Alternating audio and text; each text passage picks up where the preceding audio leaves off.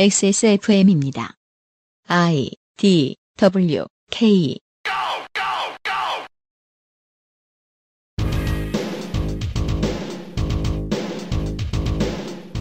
그것은 알기 싫다 특별 기획 2021 국정감사 기록실 교육위원회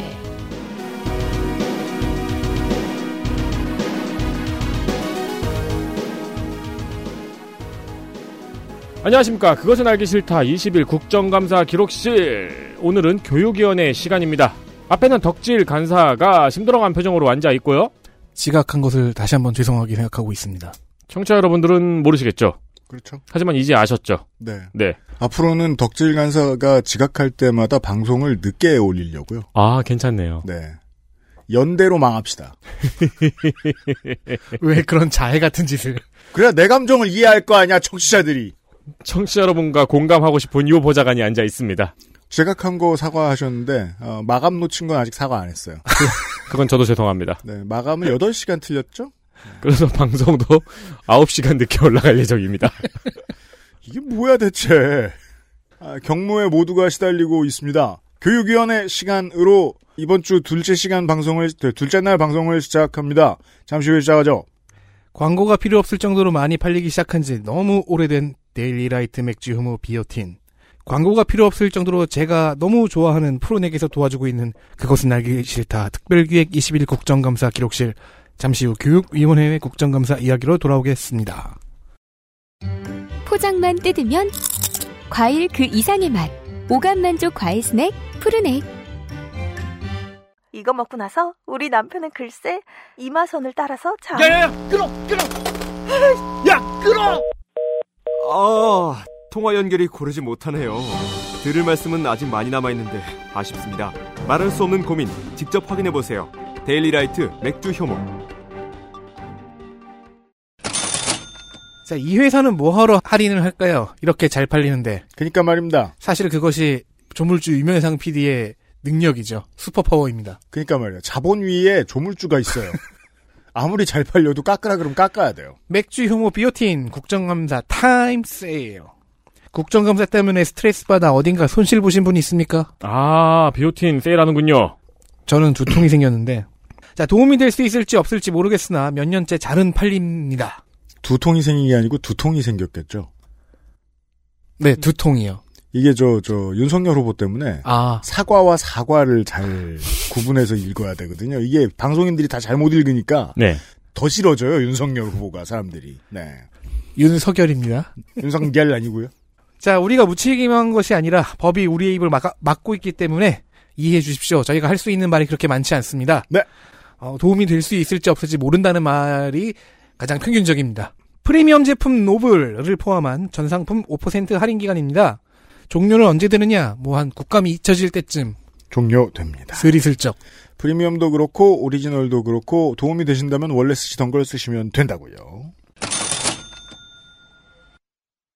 교육부 일부만 속아나는 교육이지만 밑에 뭐가 얼마나 많겠습니까? 모든 학교, 직속 국사편찬위원회, 특수교육원, 교육원수원, 강릉원주대와 서울과기대, 항공방통대를 포함한 28개의 국립대. 교육원수원은 그 국가원수가 교육하는 곳 같잖아요. 그리고 항공방통대가 됐어요. 네. 교육연수원, 강릉원주대, 서울과기대, 한국방통대를 포함한 28개의 국립대, 10개의 각 지역 국립교육대, 유일한 국립전문대인 한국복지대, 17개의 광역자치단체 교육청, 각 국립대 병원과 국립대 치과병원, 사립학교 교직원 연금장학재단, 고전번역원 등의 산하기관, 유네스코 한국위원회, 교직원 공제, 대한교육협의회와 전문대학교육협의회 등을 포함한 7개의 유관기관을 교육위가 감사했습니다. 교육위는 국감을 하는 위원회 중에 유일하게 상시로 민선한 공무원을 감사합니다. 어, 그러네요.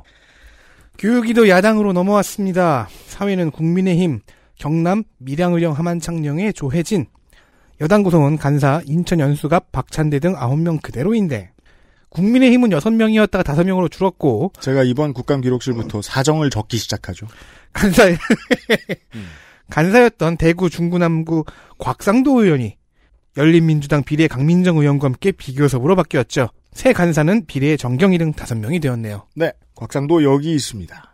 하염. 이슈 확인하시죠. 이슈 하나.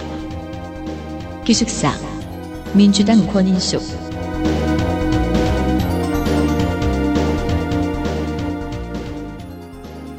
강원여고에서 올해 6월 1학년 학생이 자살하는 사건이 일어났습니다.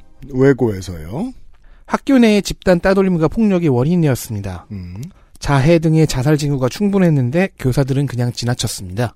상담을 했으나 손목의 자해 흔적을 확인하지도 않고 뭐 담임이 언급하지도 않고 음. 그 후 네이트판을 비롯한 여러 게시판과 블로그에는 이 사건의 전말을 소개하면서 강원외고가 사건을 덮으려 한다는 글이 퍼졌습니다. 네, 여기는 또 이게 예전에 한번 저, 저 지선 때 소개를 해드린 적이 있는데, 어, 외고라는 특성보다 더 중요한 것은 인구 밀도가 어마어마하게 낮은 꽤나 동떨어진 곳에 존재하고 있다는 겁니다. 네, 네. 양구군에 있습니다. 네, 기숙사 학교의 이런 문제는 더 심각한 결과를 보통 낳는 편입니다. 8월에 교육청에서 감사를 진행했고 교장은 중징계, 교사 2명은 경징계 처분이 권고되었습니다. 음. 학교법인에서 진행한 징계위원회가 이제 최종 결정을 하죠. 네. 여기는 강원외고는 사립이니까요. 흥미롭습니다. 교장은 정직 1개월, 교사 2명은 경징계 중에서 가장 낮은 견책 처분이 나왔습니다. 그 조사를 해봤더니 교사들은 책임이 별로 없다라는 결론이 나왔다는 뜻인 것 같습니다. 그 사유 동안 좀 이상합니다. 교육청 감사에서 꼽은 지적사항, 즉 징계 사유들에 대해서 어떤 것은 문제가 아니라거나 어떤 것은 혐의가 없다거나 어떤 것은 그 정도가 아니라거나 하는 식으로 지엽적인 부분만 인정을 했습니다. 국감을 관통하는 코드 중에 하나죠. 국감에 불려올 만큼의 잘못을 저지른 사람들은 보통 그간 겁이 없었거나 아니면 별 생각이 없었거나 했습니다. 일단 자해 흔적을 신경 쓰지 않은 교사들의 관리 소홀 항목에 대해 혐의 없음으로 처리를 해놓고요. 음. 그 밑에 뭐가 달려 있어요? 뭔가 하나가 달려 있어요. 보면 의혹을 증폭시켜 대외적 학교 이미지 실추라는 사안으로 바꾸어 그러니까 이걸 들킨 죄, 야, 이- 이거는 이 네. 문장 쓴 사람 팔에다가 타투로 박아놓고 싶네요. 못됐죠 이거. 네. 아주 못됐습니다. 이게 견책 처분의 근거가 되었습니다. 즉 관리 소홀은 온데간데 없고 왜 티를 내고 다녔냐. 그렇죠. 그게 견책 처분의 근거가 돼버린 거예요. 그럼 교육청 감사 결과는 아무짝에 쓸모없어진 거죠. 무시당한 거죠. 음. 그러니까 이게 그 교육청은 많이 억울할 법도 해요. 그러니까 즉그 교육위 차원에서 법을 바꿔달라라고 말을 하고 싶을 겁니다. 네, 도교육청은요. 사립학교에 대한 그랩이 이렇게까지 없어서야 쓰겠느냐. 그러니까요. 네. 법을 바꾸어 달라고 하- 했습니다. 사실. 그래서 음. 왜냐면 민병희 강옥도 교육감은 답변을 했어요. 이에 대해서. 음. 감사를 다시 해서 재심 처분을 내릴 예정인데 네. 현행법으로 힘들 수도 있다. 음. 자, 왜냐면요. 지난 8월에 국회에서 사립학교법을 개정해서 재심의 권- 권한을 교육청에게 줬어요. 음. 하지만 시행은 내년 3월입니다. 네. 아직 재심 권한은 학교법인에 있습니다. 음, 법이 바뀌긴 한답니다. 음, 아예 이렇게 그 처분을 권고했는데 이렇게 쌩 까면은 그냥 다음 학기 애들을 못 받겠으면 좋겠네요. 그니까요. 한 3년 동안. 영업정지. 네. 네. 권인숙 의원실이 국정감사 내내 이 사안에 집중을 했습니다. 음. 어, 교육부 만나서 얘기하면 하면 뭐 다시 강원도 교육감 만나서 얘기하고 네. 또 남쪽 지방의 교육감들 만나면 강원도만의 일이 아니라고 또 얘기하고 네. 음. 그런 권인숙 의원의 분석에 의하면 이 사건의 진짜 원인은 기숙사 운영 정책입니다. 지도를 한번 찾아보세요. 기본적으로 기숙사 운영이 잘 못되면 학생들이 아주 불행할 위치에 있어요. 이게 아, 양구도 썰렁한 곳인데 그 읍내보다도 한참 떨어져 있는 호숫가 근처거든요. 주변에 펜션밖에 없어요. 낚시터랑. 억압이라는 건 원래 한 방향으로만 흐르지 않죠. 네. 가해자 학생들은 어디에선가 감당하기 힘든 수준의 억압을 받았기 때문에 가해 행위로 그것을 풀었을 가능성이 높고요. 그렇죠. 같은 억압이 피해자에게도 작용하면서 이중의 억압을 당하니 자, 자살까지 쉽게 가 닿았을 겁니다. 그 억압의 정체가 기숙사입니다. 음, 권인숙 의원실이 알아본 바로는요. 강원해고는 기숙사에서 상벌점 제도를 운영하고 있습니다. 음. 물론 명시된 기준 같은 벌점 기준들이 있긴 한데 네. 본질적으로는 용역업체 사감들 즉 사감이 용역이에요? 즉 교육 비전문가들이라고 볼 수 있는 사람들이 임의로 벌점을 매깁니다. 사감 선생님 얼마나 중요한 자리인데? 참고로 이 사감능들은 사망 당일 어, 사망한 학생의 벌점표를 폐기했습니다. 아, 증거인멸했다. 벌점을 받았다고 치죠. 그럼 그 결과는 상당히 비인간적입니다. 일단 퇴사 조치가 있습니다. 음. 기숙사에서 나가라. 며칠간이라도 한 네. 2, 3일 정도. 음. 그런데 나갔다고 생각해봐요. 기숙사에서 잠을 못 자잖아요. 도내의 외고입니다. 학생의 집은 보통 멀리 있어요. 막 한 달짜리 퇴사 조치가 아닌 이상은 음. 잘 곳이 없으니까 주- 그 근처 여관을 전전하게 되는 겁니다. 어머, 그렇게 학생을 내보낸다고요? 이게 그게 퇴사 조치예요. 돈의 외고라고 치죠. 제주 외고라면 모르겠어요. 그래도 가 닿을 만한 정도 거리니까. 근데 강원 외고면 제일 심하죠. 이 벌은 제일 이게 크잖아요. 그냥 호수라고 말씀드리면은 모르겠는데 아마 이 말씀을 드리면은 아실 거예요. 그 호수가 8호호예요. 아, 네. 그렇게 설명하는 게 낫네요. 네. 8호호는 겁나 큽니다. 그 인공섬, 그 한반도섬 있는 근처입니다. 네. 시간표도 엄청납니다. 교육청은 그 등교 시간을 9시 정도로 권고하고 있죠. 근데 기숙사는 또 오전 룰이 있어야 되잖아요? 6시 반에 일어납니다. 자정까지 수업과 자습을 하는 시간표가 짜여져 있습니다. 음, 사립 외고 같이 해놨네요. 핸드폰은 기숙사에서조차 사용 금지입니다. 아니, 군대도 이렇게 안 하는 거를, 사용한 것이 적발되면 피켓을 목에 걸고 다른 학생들 앞에 나서겠다고 합니다. 뭐야? 조리 돌림을 한다고요? 네, 제, 제가 바로 그 광경이 떠올랐는데 삼천교육대 시절에 아니, 이건 트위터나 하는 짓이야! 아니 이거는 옛날에 문혁 때 중국에서 하던 짓이고 그쵸. 그리고 이승만 박정희나 하던 짓이에요. 걔네들은 깡패였으니까 야, 이 뭐. 양아치 그러니까 새끼들. 조폭 이정재의 목에다가 나는 걔는 그러니까. 깡패였으니까 나는 깡패입니다. 걸게 하고 신의 조리돌림하던 그게 떠오르죠. 학생한테요. 패왕별이 영화에 제- 그것도 떠오르고요. 그래서 사망 학생도 사망 당일 핸드폰을 뺏겼어요. 음. 그래서 부모님과 통화를 원했으나 마- 하지 못했습니다. 음. 아 흡연 확인을 위해 소변 불시 검사도 했다네요. 야, 이거 사실상 학교가 죽였네요, 이거. 이건 학교도 아니네요. 소변 불시 검사가 뭐예요? 아니, 소변은 어차피 그 뭐 며칠 전에라도 얘기해서 나오면 그거 검사하는데 흡연 여부 알 수 있는 거니까 불시 검사 안 해도 되는 걸로 알고 있어요, 음. 저는. 아니 그리고 무슨 도핑 테스트도 아니고 학생이 담배 피는 거 걱정하죠 소변 검사를 해요. 거의 무슨 마약한 것 같은 취급. 그러니까요. 그러니까 이런 스트레스를 주고 담배를 못 피게 하는 것도 나쁘다고 생각합니다, 저는. 뭐야, 이게. 이런 운영은 강원 외고만이 아닙니다. 기숙사를 보유한 고등학교의 대부분이 이런 식으로 기숙사 운영을 용역 사감에게 맡겼습니다. 그러니까 너무 잔인한 얘기지만 한 저 2, 3할 정도는 부모님들도 공범이죠. 그렇죠. 왜냐하면 이런 걸 좋아하거든요. 네. 아, 실제로 강원외고 징계위에서 한 얘기가 그거예요. 교장의 징계, 사, 징계 사유 중에서, 교육청이 권고한 징계 사유 중에서 이 기숙사 운영 정책이 들어가 있는데, 음, 거기에다가 대고 그렇게 써놨더라고요. 음. 징계위는. 학부모들의 반응이 좋음. 아, 그러니까 참 그 사회가 부끄러운 게 그랬다는 이유로 결과적으로 아무도 책임을 안 지는 그림이 너무 부끄러워요. 음. 이 교장 목이 날아가는 게 정상인데요. 자, 사감이 용역이면 뭘 쓸까요? 상벌점제도 쓰죠. 음, 인권위 공고에 의해 상벌점제도를 대부분의 학교에서는 폐지했다고 합니다. 음. 근데 학교에서는 폐지되었는데 기숙사는 얘기가 달라요. 인권위에 오래 있으면서 자문 역할을 꽤 했던 권인숙 의원실이 여기에 들이댄 이유가 있었군요. 강원예고 역시 2018년에 상벌점 제도를 폐지했는데 그건 학교 생활 규정에서였어요. 음, 그러니까 학교에서는 상벌점 제도가 없어요. 근데 기숙사로 돌아오면 근데 여기에 학생 거의 대부분은 기숙사에 있을 거 아니에요. 그리고 사실 교육청에서 폐지하라고 한 지역에서도 아직 남겨놓은 학교의 수가 꽤 있습니다.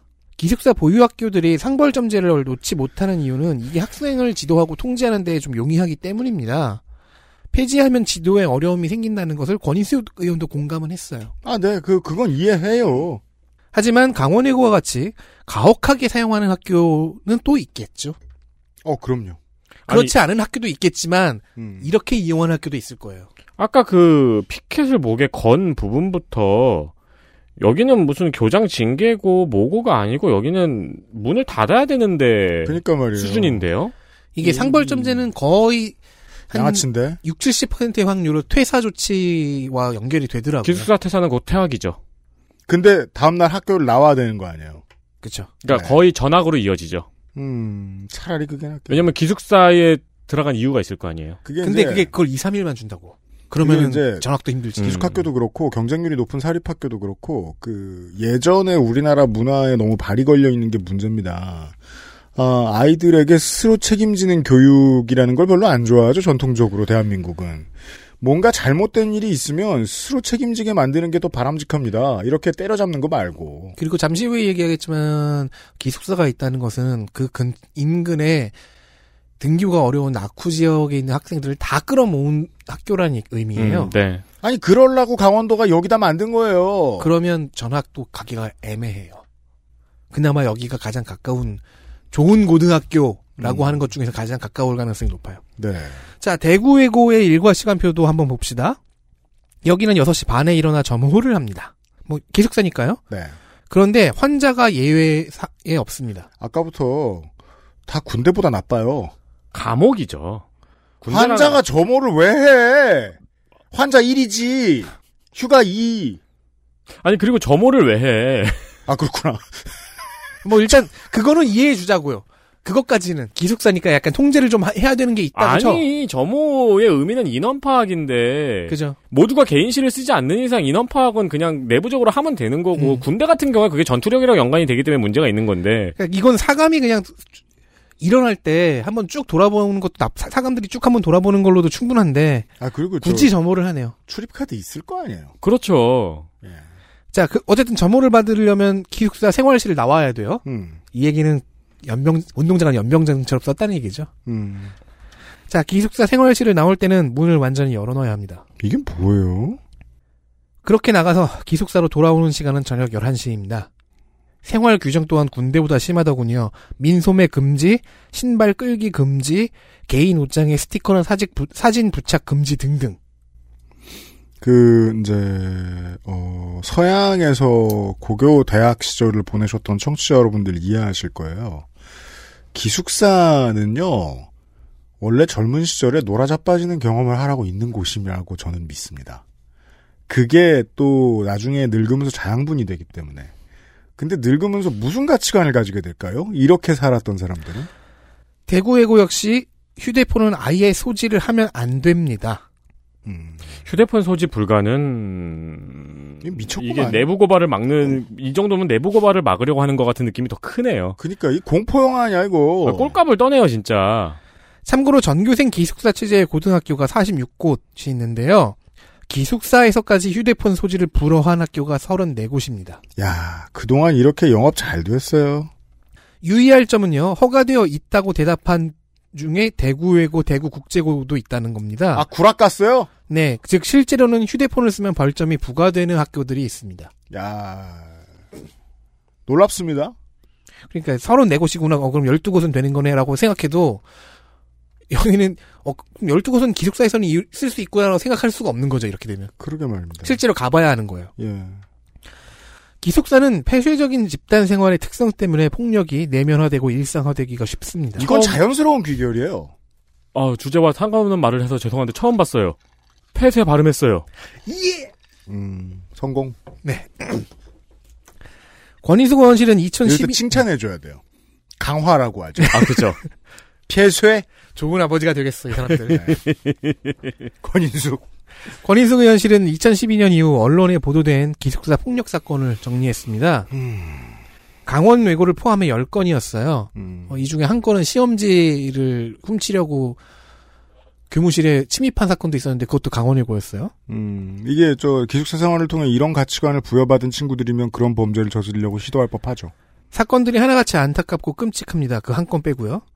2012년 7월 경주에서는 2학년 7명이 기숙사를 탈출했습니다. 이유는 학교 폭력 때문이었습니다. 일곱 명이.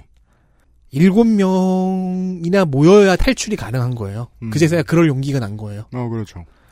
2014년 4월에는 진주예고에서 기강잡기를 이유로 장기적인 폭행이 이루어져 이 과정에서 두 명이 죽었고요. 음. 후에 한 명이 자살했습니다. 음. 2019년 완도 수산고에 기절놀이라는 상습 폭행과 금품갈취도 있었습니다. 우리 때나 있고 없어진 줄 알았는데. 그러게요. 음. 2020년 영광에서는 기숙사에서 집단 성추행을 당한 뒤- 뒤에 스트레스성 급성 췌장염이 생겨서 폐혈증으로 사망한 중학생이 있었습니다. 이런 식의 사건들이 있었지만 권희숙 의원은 기숙사의 폐쇄성 때문에 밝혀지지 않고 덮인 사건이 더 있을 가능성을 점치고 있습니다. 네. 한국의 이 한국 언론이 종종 그 한국인들의 어, 오래된 간습으로 이어지는 성질, 본능 같은 걸 보여주잖아요.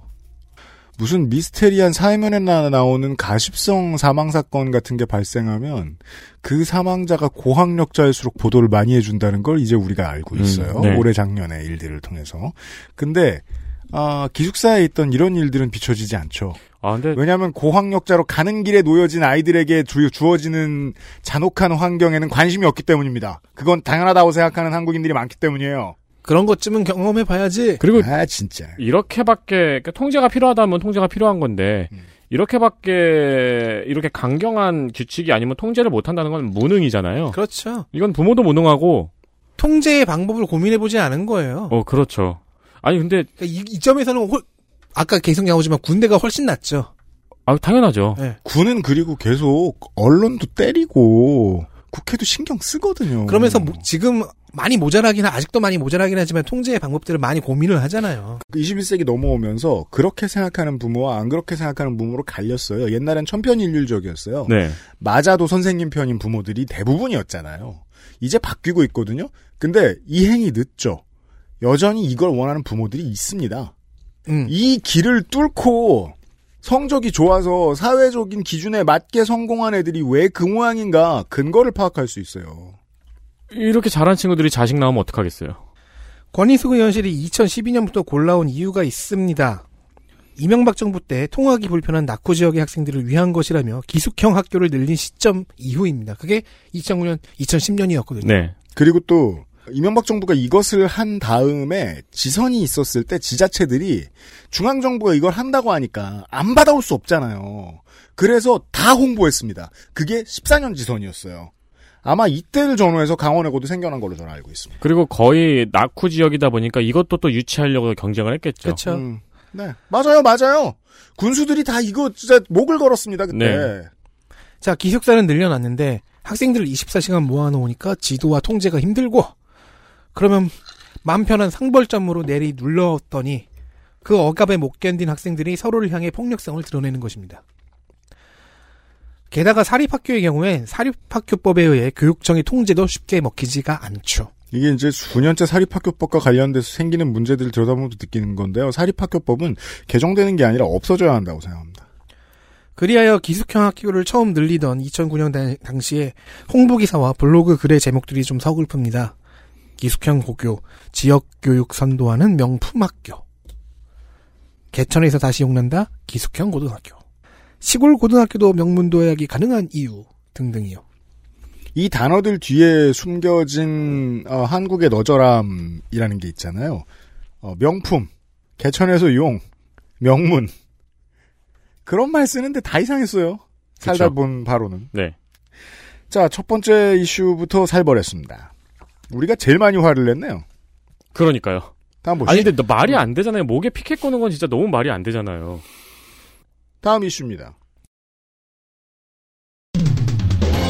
이슈 둘 학부모 교통 봉사 민주당 서동용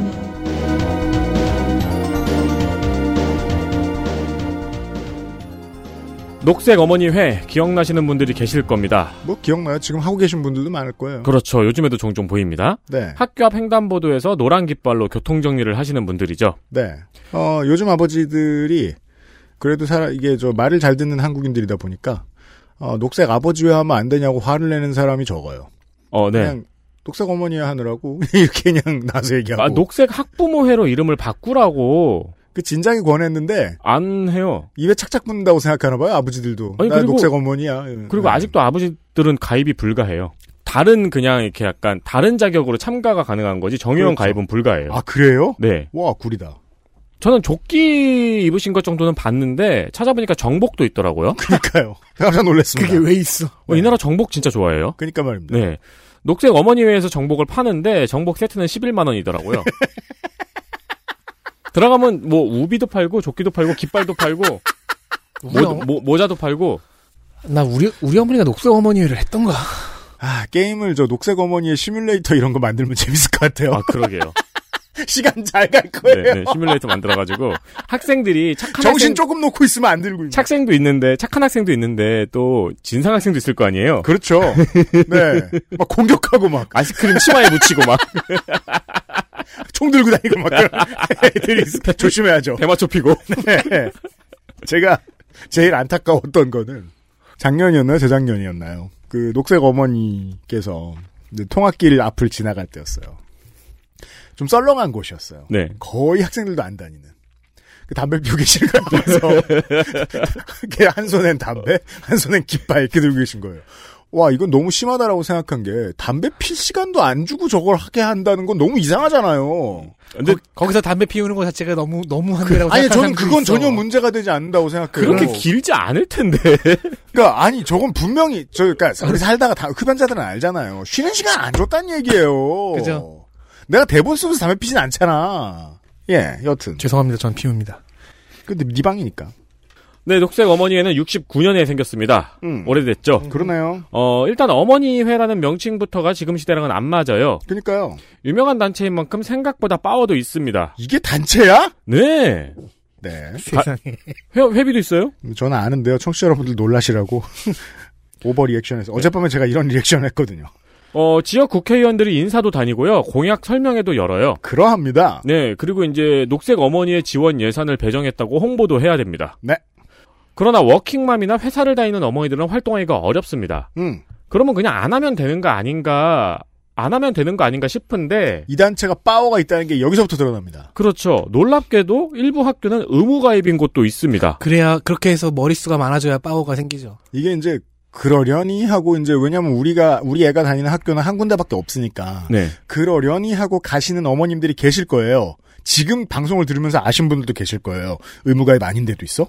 그렇죠. 의무가입을 어머님에서 강제하지는 않는데, 학교에서 의무가입을 통보하는 경우도 많고, 음. 아니면 녹색 어머니회가 아니면 다른 거라도 활동을 해야 된다든가, 그죠. 그리고 학부모 사이에도 교통봉사를 하는 사람과 하지 않는 사람 사이에 불화도 있다고 합니다. 이건 되게 오랫동안 옛날에 그렇죠. 더 심했습니다. 네. 그렇죠. 예, 그렇죠. 왜냐하면 옛날에는 직장을 다니는 엄마가 지금보다 훨씬 적었던 시절이기 때문에 또 유난 떤다, 뒷담 까이고 막 그러던 예, 그렇죠. 심했어요. 네. 맞아요. 그래갖고 기억이 난다. 이제 기억난다. 어머니가 녹색 어머니의 활동을 많이 안 했거든요. 나이가 좀 있으셔서. 음. 그래서 돈으로 때웠어요. 음. 어, 맞아요. 그것도 문제예요. 그러니까 이게 저 왕조 시대의 패턴이잖아요. 네. 군역세를 걷는 네. 그러니까 그 겁나 나이 같다. 치맛바람 왕이 있어서요. 네, 그런 이제 분위기를 조장을 하죠. 음. 그래갖고 제가 그러니까 용돈 본능적 정치인들이 네. 제가 고등학교 때까지 용돈이 한 푼도 없었거든요. 용돈 좀 달라고 그러면 녹색 어머니 회에 들어간 돈이 얼마인지 아냐는 얘기를 들었어요. 음. 그럼 녹색 염색이라도 시켜달라고 하지. 그러니까 정복을 살라 그래. 그래서 출근하느라 교통공사를 못하는 학부모는 커피나 간식 등을 사기도 한답니다. 이상하죠. 그걸로 안 끝났을 걸. 무슨 죄를 지은 것도 아닌데 말이죠. 그러니까 물론 저는 이 문제에 대한 고민의 해답은 이게 이제 만약에 정말로 아이들의 정서에 좋은 영향을 끼치는 점도 없진 않으니까 아, 저는 모두가 다 할 수 있는 사회 분위기가 만들어지는 게 가장 적당한 답이라고 생각을 해요. 음, 그러니까 굳이 반차를 까이지도 않고 녹색 어머니는 나갈 수 있는 네, 엄마든 아빠든 네, 그 사회가 되는 게 제일 좋은 결론인데 지금은 그렇진 못하잖아요. 그렇죠. 그리고 그럼 진짜 녹색 학부모회가 돼야 되고요. 왜냐면은 음. 녹색 어머니회를 회사에서 또 예외로 봐주기 시작하면 그거에 대한 불만이 또 생긴단 말이에요. 그게 그죠. 또 회사에서 여성 취업이나 이제 워킹맘에 음. 대한 차별의 근거가 되기도 하고요. 그죠? 웃기죠. 남양 어머니는 유업에서 얘기하겠죠. 어머니는 어머니대로 낮에 거기 가서 덤탱이 쓰는 건데 남자 직원들은 남자 직원들대로 자기들이 덤탱이 쓴다고 생각할 거예요. 그러니까요. 그럼 그렇죠. 남양 남양 네. 음. 유업 같은 회사들이 또 그 얘기 하는 거예요. 나 아이 낳으면 또 녹색 어머니 회 간다고 반차 내고 월차 낼 거 아니냐. 음, 그러니까 승진을 안 시키고 채용을 안 해야 한다. 너 애 낳지 말고 분유나 팔아. 그래서 워킹맘들은 온 가족을 동원하기도 하고요. 음. 심지어 아르바이트를 구하기도 합니다. 네. 네. 일당 15,000원으로요. 그래서 오래도록 민원이 제기된 사안입니다. 음. 심지어 갓난아이를 육아를 하고 있는데도 네. 육아를 하고 있으니까 못 나가잖아요. 음. 그래도 교통공사에 빠지면은 눈에 보이지 않는 눈치가 있기 때문에 네. 아기띠를 메고 다녀오는 경우도 있다고 합니다. 이거 이제 그 지역 녹색 어머니에 이제 빠워 있는 사람이 되게 나쁜 사람인 거죠. 그렇죠. 이 문제가 하루 이틀 있었던 일도 아니고 음. 작년부터는 등하굣길 교통안전 업무를 그래서 지역 노인 일자리 사업으로 대체하고 있습니다. 이것도 꽤 좋은 대안입니다. 네, 이게 이제 녹색 어머니의 문제가 많아가지고 이렇게 한 거예요. 음. 근데 이제 아직 녹색 어머니가 활동하는 비율이 전국적으로 50%가 넘습니다. 네. 왜냐면 이 사람들도 물러나려 하지 않겠죠. 그러니까 이게 그 정치의 어려운 지점입니다. 어느 순간 쓸모 없어진 쓸모 없어진 조직이 있는데 그 조직이 가진 정치적 파워가 있으면 지속되는 거죠. 그렇죠. 네. 네. 쓸모 없는 채로 계속 저 개인적으로는 등하교 시간에 초등학교 앞에만 교통경찰이 가 있는 게 어려운 일일까 싶습니다. 네. 그게 아니더라도 그래야 하는 게 아닐까 싶기도 하고요. 그렇죠. 그것도 그렇고 어, 어르신들 일자리로 계속 써도 괜찮고요. 전혀 문제가 되지 않을 겁니다. 어, 저는 이게 굉장히 중요한 문제라고 생각을 했는데 국정감사장에서는 그리 중요하게 다뤄지지 않은 모양인가 보더라고요. 음, 서동용 의원실이었습니다. 다음 보죠. 자, 스포 하나 하죠. 어, 작년에 이어서 올해도 MVP는 이탄희 의원입니다. 잘하는데 어떡합니까? 네. 이슈 셋 통계의 또 다른 함정 민주당 이탄이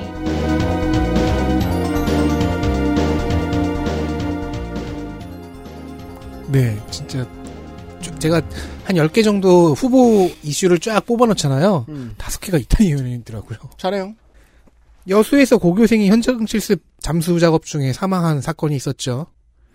음, 심지어 국정감사 기간 네. 도중에 사고가 벌어졌죠. 그렇습니다. 그래서 특성화고가 많이 불려다닌 국정감사였습니다. 네. 이것도 이탄- 참 국회가 반성해야 되는 문제입니다. 매해 엄청나게 불려다니게 해야지. 이탄희 의원은 통계 하나를 좀 유심히 봤습니다. 직업계 고등학교 즉 특성화고의 취업률 통계였습니다.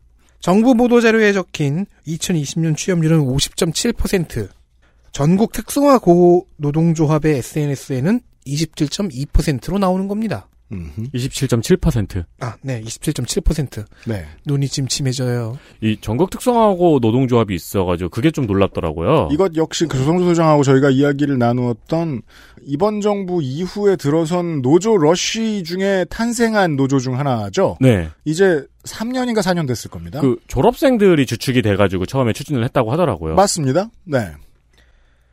13% 차이가 나요. 그 이게 뭐 러프하게만 따져도 정부가 주장하는 건 절반인데 특성하고 노조가 보았을 때는 4분의 1이라는 거예요. 절반이 날아갑니다. 왜 이렇게 차이가 클까요? 비밀은 분모에 있었습니다. 정부 통계에서는 대학 진학자와 군대 입영자를 제외한 숫자를 100으로 놓고 계산을 했습니다. 너무하잖아요. 음, 그럼 분모가 작군요. 예. 보수에서 빠지는 거죠. 네. 군대를 갔다 대학을 갔다 빠져요. 아니 사병이나 대학생은 뭐 직업 안 구해요?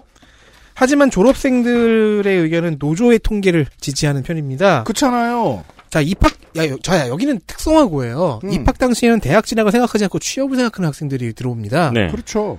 그래서 입학 당시에는 대학 진학을 계획하는 학생이 20% 아래 정도였는데 정작 고3이 처음엔 꿈이 커요. 예. 네. 정작 고3이 되어 보니까 취업이 어려운 거예요. 음. 음. 그래서 대학으로 진로를 바꿨다라는 게 이들의 스토리입니다. 그렇죠. 특성화고에 취업을 위해 들어간 학생이 3학년 때 대학으로 진로를 바꾼 거는 취업 실패로 봐야 된다는 거군요. 바로 그런 워딩이 나왔어요. 정확하게. 이게 이제 물론 특성화고 쪽과 대학 쪽이 할 말이 있을 거예요. 비슷한 말이 원래 특성화고에서 내신 상위 성적을 노리고 들어오는 학생들이 있다. 네. 근데 그러면 그거는 특성화고가 의도대로 움직이지 않고 있다는 문제니까 수정되어야 되는 거지. 그걸 현실로 받아들이는 건 할 짓이 아니에요. 어. 그리고 군대는 왜 빼요? 그렇잖아. 그게 제일 이상해. 미군은 아니잖아. 이 친구들은 그러니까 군대 가는 친구들 같은 경우에는 나, 내가 남- 나는 일단 남자고 근데 대학 가기는 좀 애매해. 그러니까 내가 2년 그러면 동안 군대. 직업군인이라고 해석하는 건 이거는 거짓말이잖아요. 어. 아니 상식적으로 생각을 해보세요. 취업을 포기하고 군대 가는 친구가 어디 있어요? 스무 살에. 오늘 화날 일 많네요. 심지어 학교에서 취업 안 되니 대학 가라는 말을 교사들에게 들었다는 증언도 있습니다. 이런 일이 많다는 게 또 문제입니다. 유은혜 장관이 여기에 이제 답변을 하는 과정에서 이런 얘기를 했네요. 통, 통계에 이런 통계에 이런 식의 함정들이 몇 개 있잖아요. 음. 예전에 본인도 장관 본인도 그걸 눈치챈 적이 있대요. 장관이 봤던 부분은 아르바이트를 취업으로 쳤던 겁니다. 이상한 게 많죠. 그래서 작년부터는 보험에 가입이 되는 안정적인 일자리만을 취업으로 간주하기 시작했습니다. 그러니까 장관이 눈치 깐 건 바꿨는데 네. 또 바꾸는 네. 것도 뭐 하루 아침에 불호령 내려가지고 바로 바꿀 수 있는 건 또 아니니까 바꾸는 도중이었다 정도의 답변이 나온 거군요. 자 다시 현장으로 가보면 또한 취업을 해보니까 정작 고등학교에서 배운 전공과는 무관한 업무라는 경우도 있습니다. 네. 그러니까 전공과 취업의 연계에 대해서는 통계 지표가 아예 존재하지 않아요. 이게 유의미한 숫자가 안 나올 걸 뻔히 아니까 안 만드는 거죠. 네, 이건 또 양면이네요. 그걸 또 강제할 순 없잖아요. 그쵸? 네. 음. 근데 이건 이명박 정부 때 특성화고를 늘리던 당시에도 나왔던 이야기입니다. 뭔가 다양한 첨단 전공, 멋있는 것들 가르쳐 놔도 그들이 취업할 자리는 단순 전산, 단순 행정이 좀 더 많을 거라는 전망이 있었죠. 음. 아, 이게 이제 마이스터고를 늘릴 때 진보 측에서 먼저 나왔던 비판이었는데 저는 이것을 오히려 비판적으로 보았던 게 어, 향후의 미래에는 이게 긍정적으로 작용할 수는 네, 있습니다. 이게 이제 뭐 독일이나 이런 데처럼 어, 대졸자에 대한 선호도도 사회에서 떨어지고 대학을 들어가는 것을 좀 더 덜 선호하게 되는 사회가 오면 이명박 정부에서 이걸 준비했던 게 빛을 발하는 날이 올 수도 있어요. 네. 다만 지금은 진짜 최악입니다. 통계는 내봐야겠네요. 그러니까 이렇- 네. 이렇게 멋있게 멋있는 과목들을 멋있는 전공들을 안 가르칠 수는 없어요. 가르쳐야 되고 또 학교들은 그런 장밋빛 미래를 선전하긴 해야 돼요. 근데 현재의 학생들이 느끼는 감정은 또 다르죠. 학생은 3년밖에 안 있습니다, 학교. 교육 관련 통계의 또 다른 허점 권인수 의원실이 찾아왔습니다. 음. 10대 청소년의 사망 원인 1위를 맞춰보세요. 다들 짐작하겠지만 자살이죠. 네. 교육부 통계의 자살 원인 분류에는 가정불화, 염세 비관 우울, 이성관계, 성적 비관 등등의 항목들이 있고요. 폭력, 집단 괴롭힘도 있네요. 어, 그럼요.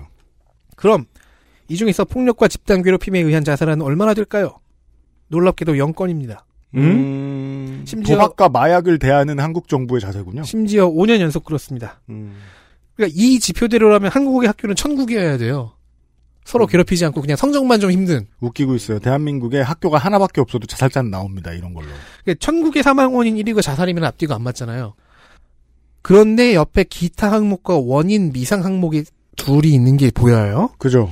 이 항목의 숫자가 매년 조금씩 늘어나요. 음. 작년에는 원인 미상이 절반을 넘게 차지하고 있습니다. 그러니까 아전 인수 전용 항목이란 뜻이잖아요. 기타와 원인 미상 아, 알겠습니다. 자, 경찰청 통계를 보면 답이 있습니다. 일단, 일단, 경찰청에서 집계한 10대 자살자의 숫자가 1.6배, 400여 명 정도 더 많습니다. 이건 통계 자료를 어디서, 어디서 수집했느냐에 따라 달라, 달라지는 건데요. 교육부는 학교에서 제출하는 보고서로 파악합니다. 음. 경찰은 변사 사건 조사 보고에서 파악합니다. 그래서 학교 외 청소년도 포함이 되긴 해요. 근데 그렇게만 설명하기에 400여 명, 1.6배는 약간 큰 차이예요. 왜냐면 학교 외 청소년은 학령 인구 전체의 4.3%밖에 되지 않으니까요. 그니까요. 이 4.3%의 사망률이 극도로 높지 않은 한. 자, 원인으로 가보겠습니다. 경찰청에서는 학교 폭력 분야를 기타 항목에 넣어놔요. 이쪽 자료에서는 2018년에 기타 항목이 40건을 넘었고 작년에는 50건에 달했습니다. 이 숫자 중에서 폭력이 원인인 경우가 몇일지는 알기 좀 어렵지만 최소한 0은 아닌 게 확실하죠. 이런 오류의 원인은 교육부의 보고 절차에 있었습니다. 자살 학생이 발생하면 통상 일주일 내에 예, 교육청을 거쳐서 교육부로 보고가 들어갑니다. 원칙은 있어요. 그런데 이 보고서가 올라간 이후에 이후에 자살 원인이 밝혀지면 그건 보완 보고가 안 돼요. 음. 아, 공무원적. 그냥 처음 보고대로 쭉 가는 거죠. 음. 그리고 학교 폭력이 원인이었다면 수사 기간이 좀 필요했겠죠. 그니까요. 이렇게 교육부 통계 허점 중 두 가지가 이번 국감에서 지적당했습니다. 그러니까 심리적 분석이 가능합니다. 일주일 이내에 교육부로 보고가 들어가야 한다는 원칙 안에는 어차피 그 시간 내에는 수사가 안 끝나니까 보고서는 허겁지겁 중요한 얘기를 빼놓고 들어갈 수 없게 받게 되어 있지 않은 거라고 해석해야죠. 네. 그리고 2차 보고서는 통계에 안 잡히고 무시당하는 거죠. 이러면 0이죠. 영원히 앞으로도. 다시 이탄희 의원실입니다. 이슈 넷 13,000 중에 하나도 없어 민주당 이탄희 네, 제가 중요하다고 생각한 이슈들은 왜인지 국감장에서는 중요하게 다뤄지지 않았더라고요. 저도 이거 중요하다고 생각해서 후보에 잡- 잡아놨었어요. 그리고 만에 하나 안 썼는데 뭘 또 껴들어? 다 미워 오늘은. 저 그리고 국감장에서 만에 하나 중요하게 다뤄줘도 뭐 언론들이 화천대유 얘기만 하니까. 네네. 네. 예. 어, 지난 4년간 경기도교육청이 학교폭력 가해 학생에게 2호 처분을 내린 것은 13,000여 건입니다. 2호 처분이란 무엇인가? 접촉, 협박, 보복행위 금지입니다. 네. 어, 그럼 이걸 위반한 건은 몇 건이나 될까요? 단 한 건도 나오지 않았습니다. 자, 아까 얘기하고 조금 이어지는 국면이 있습니다. 네. 어, 단 한 건도 나오지 않은 것을 이탄희 의원실에서 발견했습니다. 대단합니다. 이건 발견이죠. 예, 그니까요. 네. 이탄희 의원은 국감장에서 이재정 교육감에게 이 수치에 대해서 확신할 수 있냐고 물었습니다. 질책은 이렇게 하는 겁니다. 누구도 확신할 수 없죠. 예. 이탄 의원이 문제로 지적한 건 접촉금지가 어디서부터 어디까지인지 가이드라인이 없다는 겁니다. 실제로 교사들한테 접촉금지에 대해서 물어봤어요. 음. 어떤 교사는 다음 학년에서 다른 반으로 배정하는 것, 그럼 남은 학기 동안은 또 같이 있을 거고요. 그렇죠. 어떤 교사는 가해 학생한테 접촉금지의 정의를 설명하고 어길 시 어떻게 될 수 있는지를 고지하는 것, 개기고 싶게 되겠네요. 말고는 그렇게. 다른 처분이 아무것도 없었다는 거예요. 이런. 그냥 그 설명만 해주고. 음. 어떤 학교는 행동을 조심하고 그 친구에 대한 언급을 하지 말라고 말하는 것. 뭐야 이게 쓸모없잖아. 또 어떤 선생님은 자리 배치를 끝에서 끝으로 하는 것. 뛰어가면 1.5초입니다. 그래서 네. 그런 얘기가 있어요. 그런 얘기도 했어요. 화장실 가다가 마주쳤다. 그럼 이건 접촉 금지에 해당하느냐 아니냐. 그러니까 이 질문은 당황하라고 하는 게 아니고 고민해봤느냐는 거죠. 그죠? 어. 아무 고민도 없었다는 거죠. 예. 네. 이거를 선생님들이 전부 다 다르게 이해를 하고 있었어요. 음, 규정이 없으니까. 그렇죠. 이 문제는 지난 3월에 이미 국회 입법조사처에서 지적한 바가 있습니다. 음, 아동학대의 경우 접촉금지 명령이 떨어지면은 네. 일단 구체적이죠. 음, 그리고 또 반드시 필요한 게 있어요. 음. 전기 전기통 전기 장비, 통신 장비를 이용한 접촉도 금지하라고. 네. 네, 요즘엔 당연하죠. 음. 근데 여기에는 SNS나 온라인을 통한 접촉에 대해서도 전혀 명시되어 있지 않습니다. 아, 느립니다. 네, 어, 이 문제는 이탄희 의원실에서 개정안을 발의했고요. 그, 이제, 그 청소년들, 뭐, 대학생들도 그렇고, 사실 사회도 마찬가지입니다만, 따돌림을 한번 하기 시작하면, 소셜에 반드시 증거를 남깁니다. 당연합니다. 어떠한 방식으로든, 어른들도 애들도 다 증거를 남깁니다. 네. 네. 규정이 필요하다는 겁니다. 이재정 교육감은 이호, 이탄희 의원은 교육감들이 모두 다 의견을 취합해서 주면 제도를 바꾸겠다고 했습니다. 입법해주겠다. 네. 네. 이재정 교육감은. 그러니까 이- 가만히 있기만 해봐, 라는 소리입니다. 어, 그렇죠. 야, 네. 해준다고 했지, 내가. 음. 음. 이재정 교육감은 2호 처분의 범위를 구체화하도록 교육부와 협의하겠다고 밝히면서도 음. 폭력은 법이나 제재로 막을 수 없다는 이상한 소리를 했습니다. 말실수죠. 자, 굳이. 네. 그러면서 학생들 스스로 자치회 등을 통해서 합의하고 아니, 이게 교육감이 할 말이냐고요. 법보다 주먹이 가깝다는 말이. 강원유구에서 할 말이잖아요. 그럼 그러니까 그러면 그. 그 사례를 보여주기 위해서 지금 이탄희 의원한테 맞고 가야죠. 그죠? 지금 절 때려주시겠습니까? 이런 다음에 주먹이 가깝습니다. 뭐야 이게? 그런 다음에 한 말이 뭐냐면은 학생들 스스로 자치회 등을 통해서 합의하고 약속을 만들어가면 효과적일 거라고 했어요. 이러면 유권자들의 입장에서 어. 머릿속이 너무 장밋빛인데? 유권자들의 입장에서는 진보 교육감 안 찍고 싶습니다. 맞습니다. 어디 인생을 이렇게 쉽게 봅니까? 이러니까 학생들이 학교 폭력에 대해서 선생님한테 알리질 않는 거죠. 우리 어른들 입장에서는 왜 선생님한테 말 안 했어라고 싶지만 우리 고등학교 때 생각해 보세요. 선생님한테 말하는 거는 세상에서 가장 멍청한 해결책이었어요. 네. 네. 아까 그 대전제를 보자고요. 지금 거리를 횡행하지 않는 대부분의 폭력은 사법 시스템이 그 폭력보다 더 강하다는 걸 완전하게 보여준 뒤에 사라진 것들입니다. 네. 이 문제에 대해서 너무 느슨하잖아요. 어, 2011년 대구 중학생 자살 사건이 있었죠. 그때 엘리베이터에서 찍힌 그 학생의 마지막 사진은 아직까지 선합니다. 그때 정부에서 시행한 프로그램이 학교 폭력 멈춰라는 프로그램이었습니다. 그렇습니다. 기억하시는 분들 계실 거예요. 네, 학교 폭력이 일어나면 학생들 모두가 멈춰라고 외치라는 프로그램. 네, 네, 결국에는 밈으로만 소비되었죠. 그렇습니다. 네. 기성세대가 심각성을 인지하지 못한다는 게 80년대나 지금이나 똑같다는 게 참 재밌습니다. 이슈 다섯 대학 등록금 반환 민주당 이탄희 강득구 국민의힘 조경태 열린민주당 강민정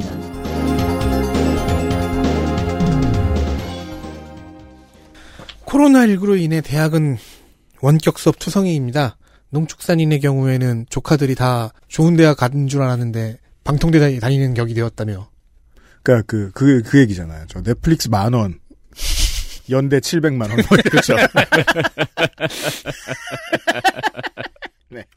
어, 갑자기 내일처럼 빡치는데? 그래서 학생들은 등록금 일부를 반환해달라고 말을 합니다. 그러니까 이 문제에 대해서 학교가 뭔가 원칙이 있는 것처럼 말하지만 지들도 거짓말하고 있다는 걸 알아요. 네.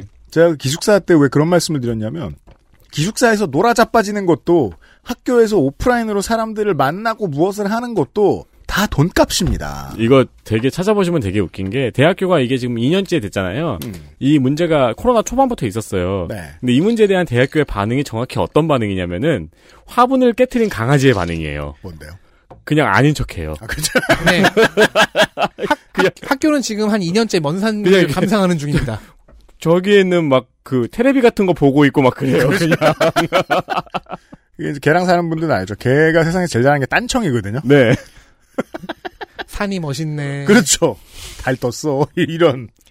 국회는 그동안 교육 고등교육법과 사립학교법 개정 등의 입법 활동을 통해서 등록금 면제와 감액의 근거를 만들어 놨습니다. 음. 시행은 올해 4월부터 됐고요. 음. 교육부도 잠깐 먼 산을 보는 것 같습니다. 네. 대학 중이야 살림이 어려운 학교도 있겠죠. 음. 그래서 이탄희 의원실에서는 기준을 하나 만들어 봤습니다. 뭡니까? 등록금을 받아서 만든 장학적립금이 있죠. 음. 그게 천억 원 이상의 학교 중에서 그 적립금이 최근 몇 년 동안 증가한 학교를 세어봤습니다. 쌓아놓은 돈이 많은 학교. 천억 이상, 즉 전자는 30개, 계속 증가하는 후자는 10개. 자, 그니까 그, 어, 누적 흑자가 겁나 센 학교가 30개, 누적 흑자가 생겨나고 있는 곳이 10개라는 거예요. 30개 중에 10개가 음. 계속해서 늘고 있어요. 천억을 돌파했어요. 네. 이 10개 학교 중에서 홍익대 하나를 제외한 모든 학교가 등록금 반환 계획이 없이 먼산을 감상 중입니다. 네. 돈이 막 쌓여 있습니다. 거길 안 봐요. 딴 데를 보고 있습니다. 돈의 산을 감상하고 있는 건가? 달이 떴어. 이러면서. 네. 그나마 반환을 했다는 홍익대의 경우에도 환불이 4% 정도 됐대요. 그럼 이제 홍대의 입장에서는 4% 이자 내고 천억 빌리는 기분이죠. 그렇죠. 어떤 학생은 4,400원을 환불을 받았답니다. 학생들이 그렇게 웃었을 거야. 학생들은 조롱당한 기분을 느꼈다고 커뮤니티와 게시판에서 단톡방에서 항의 떠들어댔죠. 네. 네. 화가 났죠. 음. 조경태 의원에 따르면 고려대의 경우엔 누적 적립금이 3천억 원이 넘습니다. 야 부자네요. 이게 기뻤는지 교수들은 법인카드로 술값을 긁기도 했네요. 작년의 이슈들 중에 이슈화되지 못해서 가장 안타까웠던 이야기죠. 이 연고대의 법인 그 교수들이 법인카드로 무엇을 했는가의 음. 문제. 조국 정국에 묻혔는데요. 의원들은 한국장학재단과 대학교육협의회에 등록금 반환을 종용했습니다. 고민 좀 해봐라. 돈 있는 학교들은 좀 다시 돌려주는 게 나- 괜찮지 않냐. 네. 김인철 대학교육협의회 회장은 장학적립금이 100억 이하로 적은 학교들 수를 대며 뒷걸음질을 칩니다. 뭔 소리예요? 그럼 그러니까- 없는데 나눠주든가. 어, 그렇죠. 그런 네. 방법도 있고. 3천억에서 한 100억 주, 뭐 몇, 몇백억 주면 되겠네. 음. 자, 그렇지만 이탄희 의원에게 천억 이상의 증가세인 학교만 얘기하고 있는 거라고 혼이 났고요. 음. 한국장학재단은 마진이 506억 원이 넘어요. 음. 근데 이 수익을 재단 채무를 갚는 데만 쓰는 것이 들통이 났습니다. 음. 한국장학재단이 마진이 이렇게 높아요? 그래서 강민정 의원은 학자금 대출을 무이자 대출로 하자고 제안을 했습니다. 무이자 대출은커녕 이자를 빌린 사람한테 줘가면서 대출했다겠네요. 그러니까요. 네. 어쨌든 정리 음, 그러니까 이게 이러면 이제 보수 언론들이 어, 시민들이 저 좋아할 만한 레토릭을 내놓으면서 수비를 해줍니다. 네. 어차피 사립이다. 그냥 번 돈이다. 웃기지 말라 그러세요. 그 시스템을 내준 게 국가고 어려울 때 계속 돈을 주는 게 국가입니다. 지금도 이 이 돈 많이 쌓아놓은 학교들의 국가 돈 안 들어가나요? 들어갑니다. 국가가 봐주니까 이 영업도 할 수 있는 거예요. 교육 시스템이 얼마나 공적인지에 대해서 무시하 무시를 하고 있습니다. 이거는 그냥 법적으로 회수하도록 만드는 게 나을 것 같아요. 그것도 그런 그런 변명도 했어요. 시설 보수라는 게 있잖냐. 시설의 감가상각 어쩌고 저쩌고 보수 비용에 뭐 시설 그 부동산에 묶인 돈도 있고 이런 이런 소리를 주어했 그 어요 UAE의 겁나 높은 건물 그 뭐죠? 알 높아요. 네, 두바이에 어, 아, 예. 두바이에 네. 뭐지? 아, 진짜 이름 생각 안 나네요. 아 브루즈 칼리파. 아, 부르즈 칼리파. 부르즈 칼리파. 유지 비용이 이 정도 할까 모르겠습니다. 음. 네. 어쨌든 적립금 상위 대학들이 먼산을 보고 있는 동안 음. 중위와 하위 대학들 중에서는 등록금 일부를 모든 학생에게 충분한 금액을 반환하지 못했어도 그러니까 일부 학생들한테만 쪽 소액을 반환했어도 반환을 한 학교들이 있긴 합니다. 그러니까 역시 못 사는 사람들이 더 사회 수능을 잘한다는 얘기가 있어요. 어 그럼요. 네. 강득구 의원은 그래서 이런 학교들이 1인당 얼마 정도를 반환한 건지 봤습니다. 음. 그 전체한테 반환한 게 아니니까 1인당을 하면 얼마 안 될 거예요. 네. 최고로 많이 돌려준 학교는 추기대학교. 1인 평균 18만 1,597원을 돌려줬습니다. 가장 지급액이 적은 학교는 서정대 59원입니다. 아, 여긴 등록금이 2,600원 정도 하나 보네요. 그니까 말이에요. 몇 명 안 되는 사람한테 얼마 안 되는 돈을 돌려줬다는 거죠. 그러니까- 그게 정말 어려워서인지 아니면 티만 냈다는 겁니다. 둘 중 어느 건지 는 모르겠어요. 참고로 전북대는 220원, 한양대는 316원입니다. 아, 등록금이 한 32만원 됐나 보네. 그니까요. 만 원 이하 반환이 총 10개 학교였어요. 그러니까 네. 최대 1000배의 편차가 나는 거예요. 김인철 회장은 또 일부 차이가 좀 있긴 하지만이라고 도망치려다가 강득구 의원한테 최대 1000배라고 이렇게 혼났습니다. 이게 이제 그 법을 어기는 사람들이 어떻게 어기는가를 통해서 법의 내용을 역산해 보실 수도 있습니다. 실제로 법이 그렇습니다. 이게 이제 이익금이 초과 얼마가 되었을 때 반환을 하는 법이 통과된 거죠. 그리고 디테일이 없다는 걸 알 수 있죠.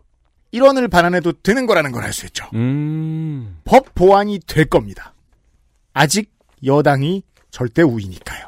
네. 그리고 이거는 야당도, 아, 근데 야당은 좀 애매하긴 하네요. 야당은 애매해요. 네. 야당은 지금 그래서 제가 이게 궁금해서 찾아봤습니다. 20대에 비해서 인적풀이 많이 바뀌었잖아요 원내에 네. 사학들과 좀 멀어지지 않았을까? 아닙니다. 비율 비슷합니다. 음. 여전히 국민의힘은 사학과 직접적인 수익의 연결고리를 가지고 있습니다. 그 M- 180석일 때 해야 되는 제일 중요한 업무인지도 몰라요. 네. MZ 세대를 대변하는 그 많은 야당 의원들은 이건 대변을 안 하나 보네요. 자기 집안을 대변해야죠 일단. 음. 네. 마지막 이슈입니다. 이슈 6. 대학교 운동부 지도자의 월급은 누가? 민주당 박찬대.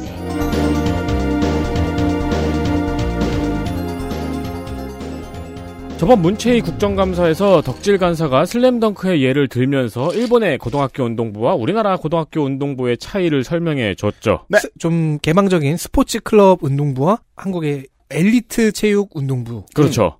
지금 이제 한국은 그 두 가지가 공존하는 시대로 가고 있다. 네. 어, 네. 그런 식으로 변하는 게 저도 좋은 것 같고요. 음. 네. 프라모델부처럼. 네. 교육위원회 국정감사에서도 고등학교 운동부에 대해서 특이한 점이 지적되었습니다. 전국의 야구, 축구, 배구, 농구부는 전부 다 합해서 810곳입니다. 엄청 적네요. 인기에 비해서 적죠. 네. 여기서 알 수 있습니다. 하고 싶어도 꽤 규모가 돼야 할 수 있는 것인가 보다. 왜냐면은 엘리트 체육부를 만든다는 거는 돈이 들어가요.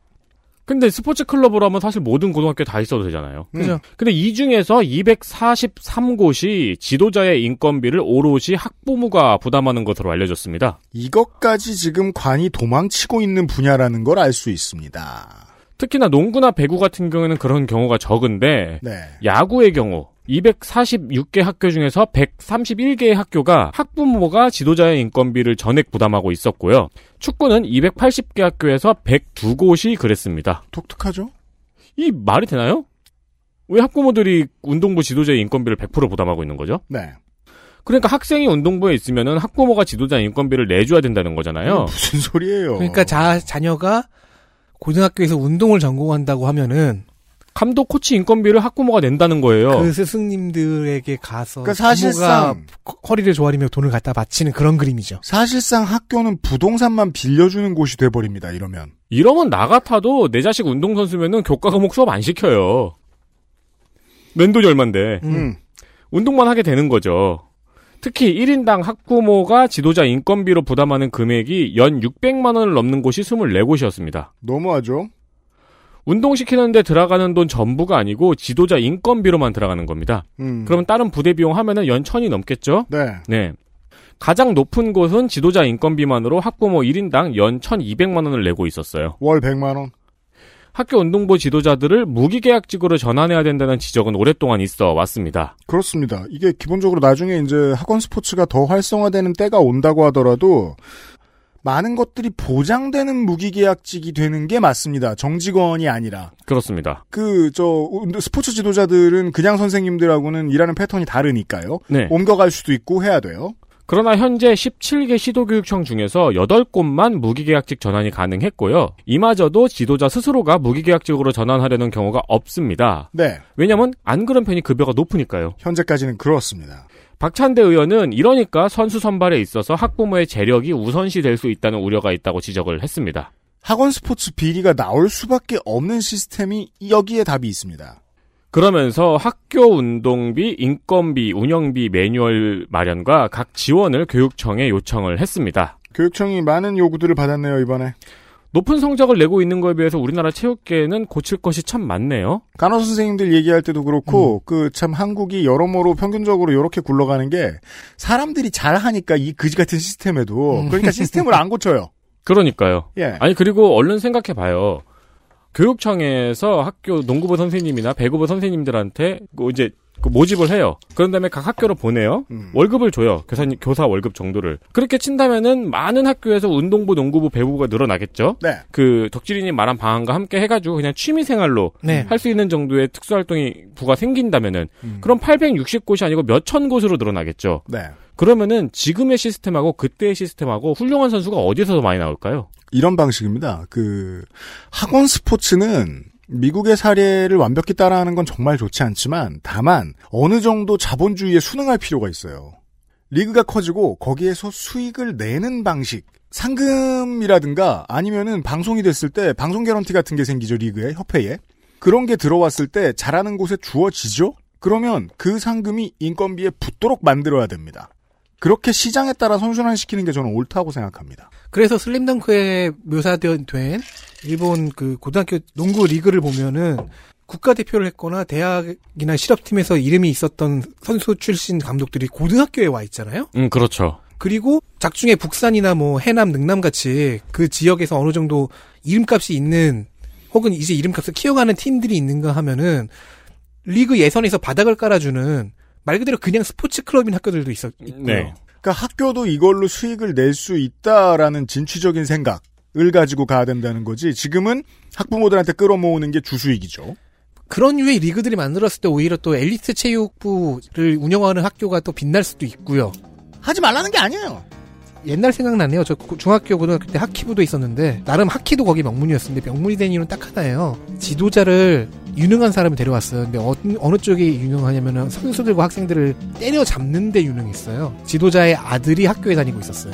그 하키를 하고 있었고 음. 저도 지금도 저는 뭐 그냥 저 시시한 아저씨니까 지금도 제가 다닌 고등학교에서 어, 올해에 누가 드래프트가 됐나 계속 봅니다. 그리고 어느 팀에 갔어도 어, 제가 나온 고등학교 출신 선수들은 늘 유심히 봐요. 근데 지금 이 시스템으로 꾸준히 유지가 되어 왔으면 우리 고등학교가 내가 나온 고등학교가 키운 선수가 아니죠. 네. 엄마 아빠 개인 돈으로 네. 키운 선수. 그렇죠. 제가 그 친구를 자꾸 지금 오늘 이- 여기서 떠올리는 이유가 뭐냐면 그 친구는 뭐 돈이 돈이 아니라 그 경우에는 아버지의 인맥이잖아요. 음. 아버지의 영향력. XSFM입니다.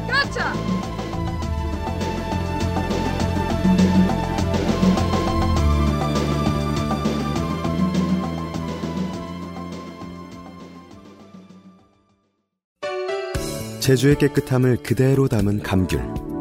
그 위에 얹은 달콤한 화이트 초콜릿. 입안 가득 녹아드는 색다른 풍미. 촉촉함 속에 감춰진 바삭한 식감. 먹을수록 빠져드는 고급 천연 초코 디저트. 제주의 신선함에 달콤함을 더하다. 과일 그 이상의 맛. 오감 만족 과일 스낵 푸르넥 감귤 초코. 좋아요. 진짜 확실히 좋아졌어요. 어, 이렇게까지 효과가 좋을 줄은 몰랐어요. 자신감이 생기니까 어제는 소개팅도 했다니까요. 아 저한테 진짜 잘 맞는 것 같아요. 저 이거 먹으니까 세상에나. 아 저 이마선을 따라서요. 잠먹. 야야 잠만. 마고 마고 마고. 누구 망하는 걸 보고 싶나? 말할 수 없는 고민? 직접 확인해보세요. 데일리 라이트 맥주 효모. 장면 하나. 마감은 오늘까지. 자, 변명을 많이 시도했지만 전부 차단당하고 혼만 났던 김인철 대학교육협의회 회장. 음. 또 회피 실패한 기록을 하나 가져왔습니다. 네. 자료를 대충 제출하고 몇 개는 안 내려고 했다가 걸렸습니다. 인생 쉽게 살려고 합니다. 늙으면. 윤영덕 의원은 둘째 날의 첫 번째 질의자였습니다. 대교협 회장, 한국외대 총장이군요. 네, 두 가지 자격 모두로 혼났어요. 아니 한국외대는 숨을 곳도 없는 곳에서 왜 이렇게 숨으려고 들어요? 경이 들었습니다. 그런 방법이 있죠. 회기 동사무소라든가 대학을 숨기려면 대학에 숨겨라. 혹은 자기 대학을 숨긴 거 아니에요? 그런 농담 많이 경희대에다가. 하잖아. 네. 경희대 호수에 들어간다고. 네. 자, 수도권 사립대들이 자료 저출에 너무 무성의하다. 음, 는게 윤영덕 의원의 빡침이었습니다. 그죠. 요구한 자료 중에서 몇 가지를 열거했어요. 자, 그리고 김인철 회장은 한국외대 총장이기도 하죠. 그래서 한국외대가 이 중에서 몇 개나 냈는지 아냐고 물어봅니다. 총장이 알아야지. 그런데 김인철 회장은 제출 시한이 오늘까지여서 오늘 다 제출한 것으로 안다고 대답을 하는 겁니다. 어디 과에서 꼴찌 하는 학생 같은 소리 오고 있습니까? 네, 이게 무슨 그러니까 이- 소리야? 여기서 윤영덕 의원의 약점이 나오는데 당황했어요. 너무 바보라서 오늘 국정감사를 하는데 오늘 어떻게 오늘이 제출 시한이 되느냐. 근데 어 그렇 그렇게 됐나 하는 표정으로 잠깐 이렇게 응 하다가 어떤 자를 쓰는 그럴 수도 있는 건지 구멍 가게 세금 내듯 하죠. 일단 더 캐묻지는 않고 질의로 잠깐 목격을 했습니다. 음. 하지만 오후 질의가 시작되었을 때 윤영덕 의원은 곧장 의사진행 발언부터 신청을 합니다. 아까 화가 났으니까요. 그리고는 위증을 들먹여요. 무슨 아. 소리냐? 뭘 준비는 했군요. 밥 먹으면서. 확인을 다시 해보니까 앞서 열거한 자료 중에서 두 개만 제출하고 나머지는 아직도 안 낸 거예요. 그러자 김인철 회장은 아 그게 횡설 수사를 시전합니다. 음. 공문이 10월 1일에 왔고 거기엔 기한이 5일까지로 되어 있었고 이것도 말이 안 되죠. 1차 기한과 2차 기한이 따로 있는 경우가 있었고 제가 오해를 좀 했고 착각을 좀 했고 아무튼 10월 5일까지는 다 제출할 예정이고 어투는 정돈됐는데 내용은 횡설수설이었습니다. 제가 대학교에서 별별 특이한 사람을 많이 만나봤는데 발표 날 와가지고 오늘 자정까지가 제출 기한 아니냐고 말하는 사람은 안 명도 한 명도 못 봤거든요. 근데 설사 오늘 자정까지가 제출 기한이었는데 그 자정까지도 안 냈어. 꼭 이렇게 무능한 사람들이 교수할 때 학점 겁나 짜게 줍니다. 그렇죠. 이거 저걸로 승질내고. 그나마도 제가 지금 정말 열심히 들어봤거든요. 한국 외대 총장으로서 한국 외대의 자료 제출을 얘기하는 것과 음. 대기업 회장으로서 다- 다른 대학들의 자료 제출 건을 섞어서 말하는 바람에 음. 그리고 사실 다른 대학들에 대해서는 이제 어, 좀 빨리 좀 내세요라 회, 협의회니까 네. 빨리 좀 내세요라고 얘기할 수 있을 예. 뿐이지 뭐 직, 직접 얘기할 수는 뭐 직접 어, 내라고 얘기할 수는 없다 뭐 이런 얘기를 하, 하기도 하고요. 네. 그러니까 헷갈리는 사람은 조혜진 위원장입니다. 음. 그러니까 그래서 지금 아직 안 냈다는 의미냐. 그러니까 윤영덕 의원님 자료는 아직인 거 맞냐. 지금 말한 게 한국에 대해서 얘기한 거냐. 몇 번을 되물려 했습니다. 어, 이 조별 과제 같네요.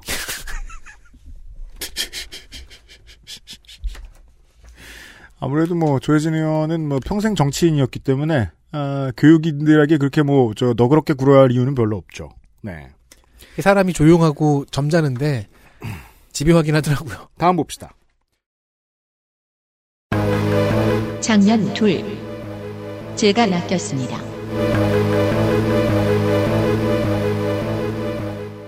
네, 제가 이슈로 선정했던 질의 중 하나는 민주당 박찬대 의원이 지적했던 대학 기본 역량 진단 평가가 잘못되었다는 지적이었습니다. 이거 이거 박창대 의원이 많이- 한 두세 번 주워 섬겼죠. 어, 관련해서 지금 소송도 걸려 있고요. 네. 탈락한 학교에서도 말이 많고 기사도 많고 하길래 열심히 공부를 했습니다. 네. 문제가 된 진단 방법, 또 진단에 따른 재정 지원의 종류, 음. 역대 정권에서 대학 구조조정을 했던 방법 등등을 공부를 했는데, 네. 그리고 이번 진단평가에 뭐가 문제점인가도 열심히 살펴보았습니다. 음. 기사가 굉장히 많아가지고 많은 자료를 읽다 보니까 뭔가 쎄한 느낌이 들었습니다. 예. 이런 때가 있죠. 네. 박찬대 의원은 내년에 관련 예산 1조를 통과시키지 않을 것이라는 반응까지 보였습니다. 많이 일조를 화- 깎겠다. 많이 네. 화났어요. 음. 어, 보면 볼수록 보도자료도 많고 무엇보다 박찬대 의원이 화를 너무 많이 내고 있습니다. 아. 여기서 쎄해지죠. 보도 자료가 많은데 그 보도 자료의 내용에는 박찬대가 화를 많이 내고 있다는 내용이 많이 나왔다. 그렇죠. 그렇다면 박찬대에게 매우 친절한 스트레인저나 박찬대가 기자 기사들의 기자들에게 잘해주면서 내가 화를 냈다고 해달라라고 했단 얘긴데. 쎄한 느낌으로 박찬대 의원의 출신 학교를 찾아봤습니다. 음 인하대학교, 이나대 지역구는 인천 연수갑. 연수갑. 인하대학교의 캠퍼스 중 두 개가 연수구에 있습니다. 네. 그리고 인하대학교의 이번 진단평가 결과를 찾아봤습니다. 아 탈락, 그렇죠. 제가 박찬대 의원에게 낚였습니다. 아, 이런. 어쩐지 큰 이슈인데 다른 의원들의 질의가 없더라고요. 이게 이제 그, 어, 대학 영양평가 기본 영양 진단에 대해서 그 국회에서 이야기를 할 때 어려운 지점 중에 하나입니다. 지역구 의원들마다 하는 말이 다르니까. 네. 그리고 서울시의 의원들이 입을 꽉 닫고 있으니까. 국회의원들이 자기 입장이 있는지 없는지를 알 수가 없어서 진실된 이야기가 오가는지에 대한 신뢰성도 떨어져요. 네. 심각한 문제인데 들여다보기 힘든 이유가 여기에 있습니다. 국감에서. 자, 다음 장면입니다. 장면 셋 안민석 프리셋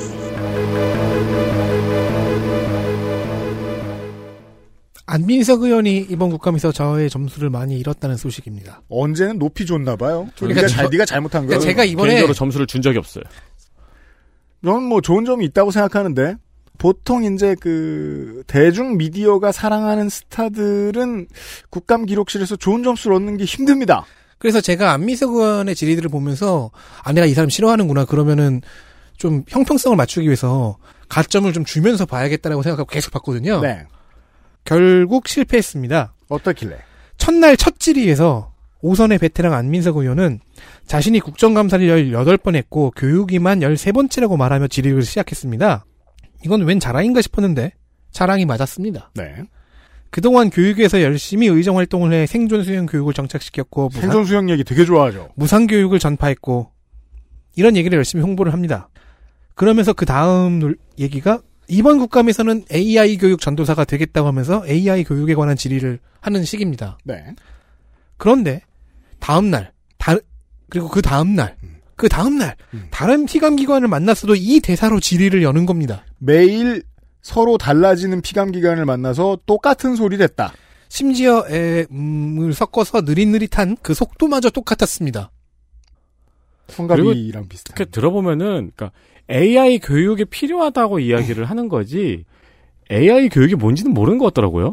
그리고 AI 교육에 대해서 피감 기관이 무엇을 해야 하는지도 공부해 오지 않았다는 건 분명해 보였어요. 그 저도 궁금했던 게 그래서 AI가 교육을 시킨 건가 그 혹은 저 사람이 안민석이 아닌가? 아니면은 저 A- 사람이 아닌가 사람이. 아이들이 AI를 코딩할 수 있도록 교육을 시켜야 한다는 건가 그걸 모르겠더라고요. 그러니까 저는 약간 매크로를 누른 것 같았거든요. 그래서 안민석 의원의 질의를 전부 봤거든요. 질의에 7, 8알이 AI 교육 관련 질의였고 내용이 별로 없습니다. 초저질이죠 사실. 이렇게 국감하는 건. 그리고 시작은 정확하게 이 패턴입니다. 이 매크로예요. 음. 그러니까 무서운 언행일치죠. 그러니까 원래 그 저 이 언어를 습득하는 개발자가 언어를 습득하는 기본이 매크로로 세계관을 구성해 보는 연습이라고 저는 생각을 해요. 음. 세상을 다 매크로로 돌릴 수 있었으면 좋겠다 이런 그렇죠. 욕망.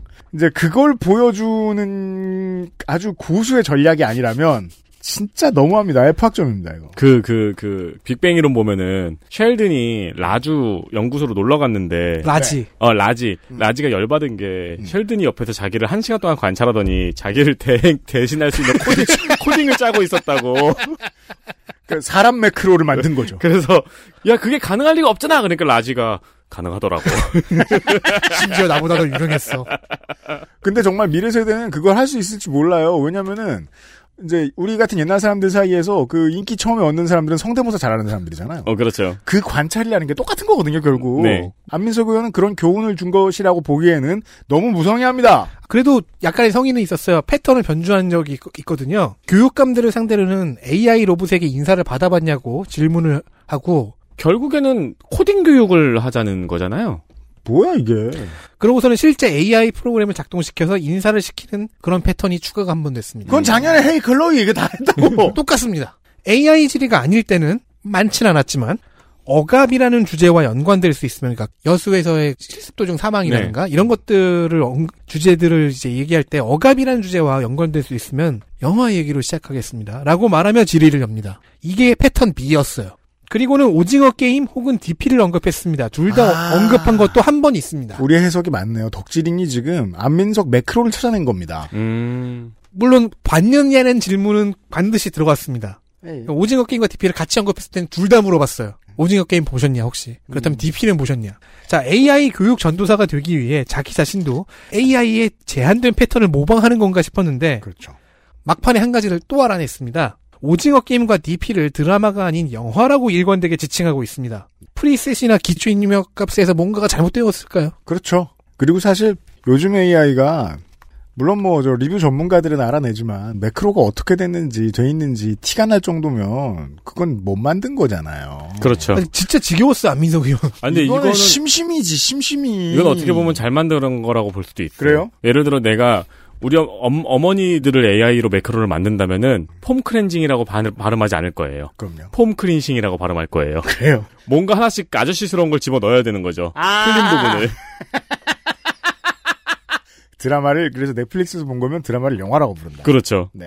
아니 이제 방송도 평소에 많이 나가고 정쟁에도 열심히 참여를 해서 중앙당의 점수를 많이 따는 의원들 중에도 어, 의정 활동에서 화끈한 능력을 보여줄 수 있는 사람들이 더러 있습니다. 왜냐면 그 두 가지 능력은 그렇게 멀리 있는 스킬셋이 아니거든요. 둘 다 잘하는 사람들이 있어요. 이재정 의원이나 그 박주민 의원이나 이탄희 의원처럼 그게 되는 사람들이 있어요. 안민석 의원도 하지만 올해 국감을 놓고 봤을 때 아, 안민석 정청래 의원은 정말 빵점입니다. 아 저는 정청래 네. 의원의 케이스보다 안민석 의원이 훨씬 안 좋았습니다. 너무 지겨웠어요.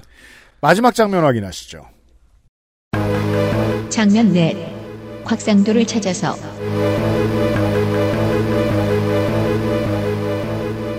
교육이라고 빠질 수 있겠습니까? 10월 1일 교육이 국감 첫날부터 대장동과 곽상도 의원은 또 도마 위에 올라왔습니다. 대장동은 대장동이라 하는데 곽상도는 여기 있거든요. 그렇죠. 네. 우리의 뜨거운 감자. 네. 국민의힘은 당연히 여기서도 피켓을 걸었고요. 뭐라고 했을까요? 곽상도 여기 있다. 네. 곽상도 이제 here. 멀리 찾지 마라. 아니 아니. 그럴 때는 워즈 히어죠. 아, 아, 어지- 그거는 여기서는 그래야 돼. 천장에 적어야 되고. 네. 그렇죠. 얘는 전설이다. 민주당 의원들은 곽상도 의원과 국정감사를 함께 할 수 없다고 목소리를 높였습니다. 그러니까 그 여당 의원들이 왜 그랬냐면 곽상도가 여기 있다는 얘기하려고 하는 그렇죠. 겁니다. 여러분 여기 보세요. 네. 국민의힘은 특검하자 민주당은 피켓을 치우라고 하다가 50분 만에 회의는 또 정해가 되었습니다. 네. 아, 모든 어, 모든 위원회는 이걸 하고 있는데 여기엔 곽상도가 있었습니다. 국정감사 방송에서 과연 본캐 곽상도 의원이 언제 등장할까 마음 졸였던 분들도 계셨을 텐데요. 네. 우린 지- 봤어요. 지금 알려드릴 수 있습니다. 네. 곽상도 의원은 국정감사 기간 내내 없었습니다. 우린 못 봤어요. 그러니까 워즈 히어지. 네. 그렇죠. 어떤 국감장에도 모습을 드러내지 않았습니다. 그렇습니다. 아니 오늘 기사가 하나 나왔더라고요. 지역구에 곽상도 의원이 모습을 드러내지 않는다. 근데 우린 국감에서도 못 봤거든요. 쿠바에 가 있죠. 미수교국에 가 있을 가능성이 높죠 지금. 그러니까 지금 민주당 의원들이 곽상도 의원과 함- 함께 국정감사를 못 한다고 그랬잖아요. 할 수 없다고 그랬잖아요. 네. 그래서 그 말을 들어준 거예요. 그 저는 작년에 심재철 의원이 생각이 나더라고요.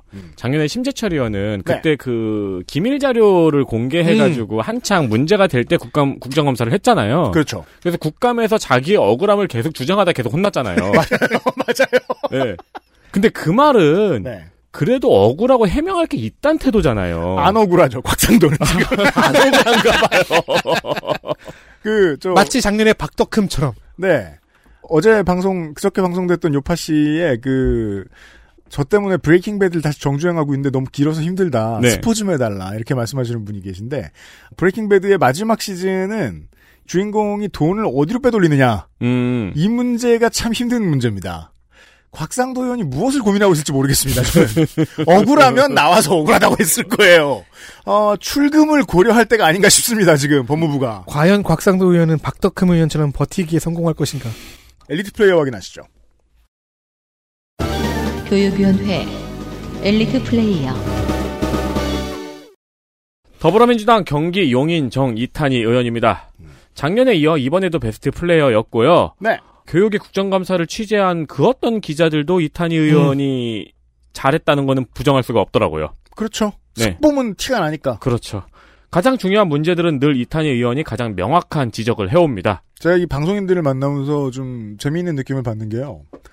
이 방송인들은 원래 세상 모든 직장인들은 자기가 일하는 부분에 대한 전문성이 없는 편이잖아요. 네. 이게 사회생활하면 느끼게 됩니다. 방송인들은 자기가 말을 아무렇게나 해도 청취자들이 시청자들이 다 들어줄 줄 알아요. 음. 근데 대부분의 사람들은 시사에 대한 지식이 하나도 없어도 저 사람이 지금 알고 말하는구나, 배우고 말하는구나, 이해하고 말하는구나, 바로 이해합니다. 네. 이탄희 의원은 그 티가 풀풀 나죠. 그렇죠. 어, 이번 특성화고 실습생 사망사고에서도 가장 날카로운 질문을 이탄희 의원이 했습니다. 개인적으로는 버릴 지리가 하나도 없었던 의원입니다. 베스트였습니다. 제가 이 교육이 연구를 쓸 때 시간을 가장 많이 잡아먹게 됐는데요. 모든 지리를 중간에 끊지를 못하겠어요. 계속 보게 만드는 흡입력이 있습니다. 두 시즌 연속 MVP입니다. 열린민주당 비례대표 강민정 의원입니다. 어, 그럴 줄 몰랐는데 열린민주당 의원들이 국감에서는 눈에 띄는 경우가 많이 있네요. 이게 이제 그 열린민주당에 대해서 제가 나쁜 말을 너무 많이 했으니까 열린민주당이 존재했을 때 좋다고 볼 수도 있는 장점이 뭐가 있을까라고 제가 지난 총선에 생각했을 때 딱 하나 있었거든요. 여당인데 말을 할 수 없는 문제들. 가장 중요한 건 뭐죠? 행정부한테 못되게 구는 거죠. 네. 여당과 정관이 같은 야당이 있으면 좋죠. 열린민주당은 그걸 하고 있습니다. 잘. 그리고 저는 어제 그런 생각이 들더라고요. 이렇게 무능한 사람들은 아니지. 네. 예, 사회적으로. 맞아요. 여러모로. 게다가 또 강민정 의원은 어, 제가 아는 어떤 중학교 선생님들보다도 더 독한 사람 같아요.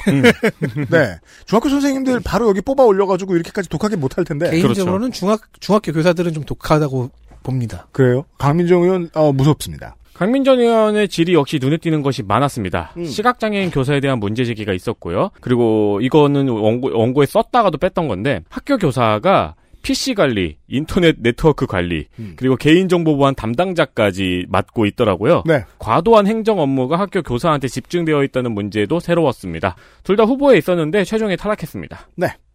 기재부가 여기에 돈을 더 많이 써라라고 얘기하려면 근거를 충분히 가지고 오는 게 중요한데 의원들이 보좌관들이 아무리 공부를 열심히 해도 의원이 막상 그 자리에서 말을 못해가지고 까이는 경우들도 꽤 있는데 강민정 의원이 그래서 공부한 티가 나고 네. 예, 예. 배지 달아준 보람이 좀 있는 편입니다. 그러니까 저 중학교 때도 기술과정 선생님이 교무실 컴퓨터 다 고쳤거든요. 네. 아직까지 그런다는 얘기예요.